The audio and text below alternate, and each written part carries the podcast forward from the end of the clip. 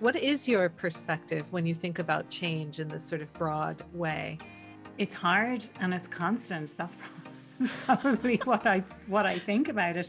Well, it feels dynamic, It feels exciting. I I think it can feel very scary because it's something we we can't stop.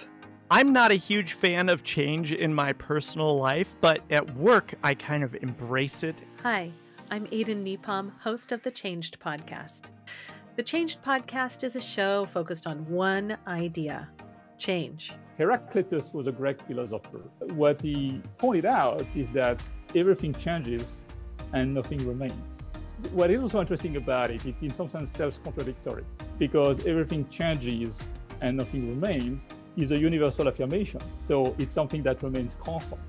Conversations on the show can feature actors, scientists, authors, and everyday people like you and me.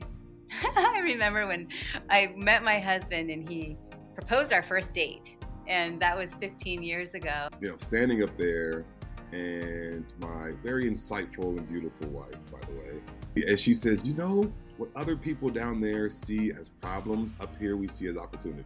Join me as we add to a tapestry definition of what it means to make changes be changed or spark change in others, as guests share stories from the fork in the road moments in their lives, prompted with the question Can you tell us a story from a moment in your life after which you were changed? There I am in the Gare du Nord, and I see that my train is leaving in two minutes. My mom threw a dart at a map of the West Coast, and it hit Olympia, Washington. And she looked at me when I finished grad school and she said, I'm moving there. Do you want to come? It was just like red flags, like exploding all around me. And again, I'm cool with people. Like, I haven't burnt any bridges. I'm like right in that safe, mediocre middle spot.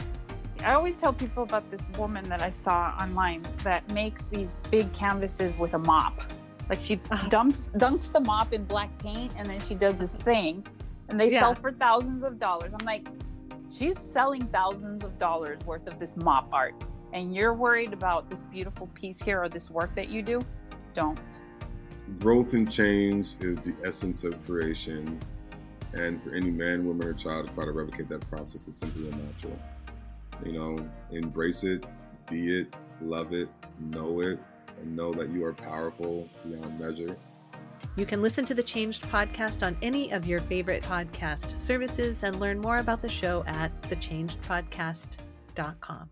Thank you for listening, and I wish you the kind of experiences in life you're excited to tell stories about.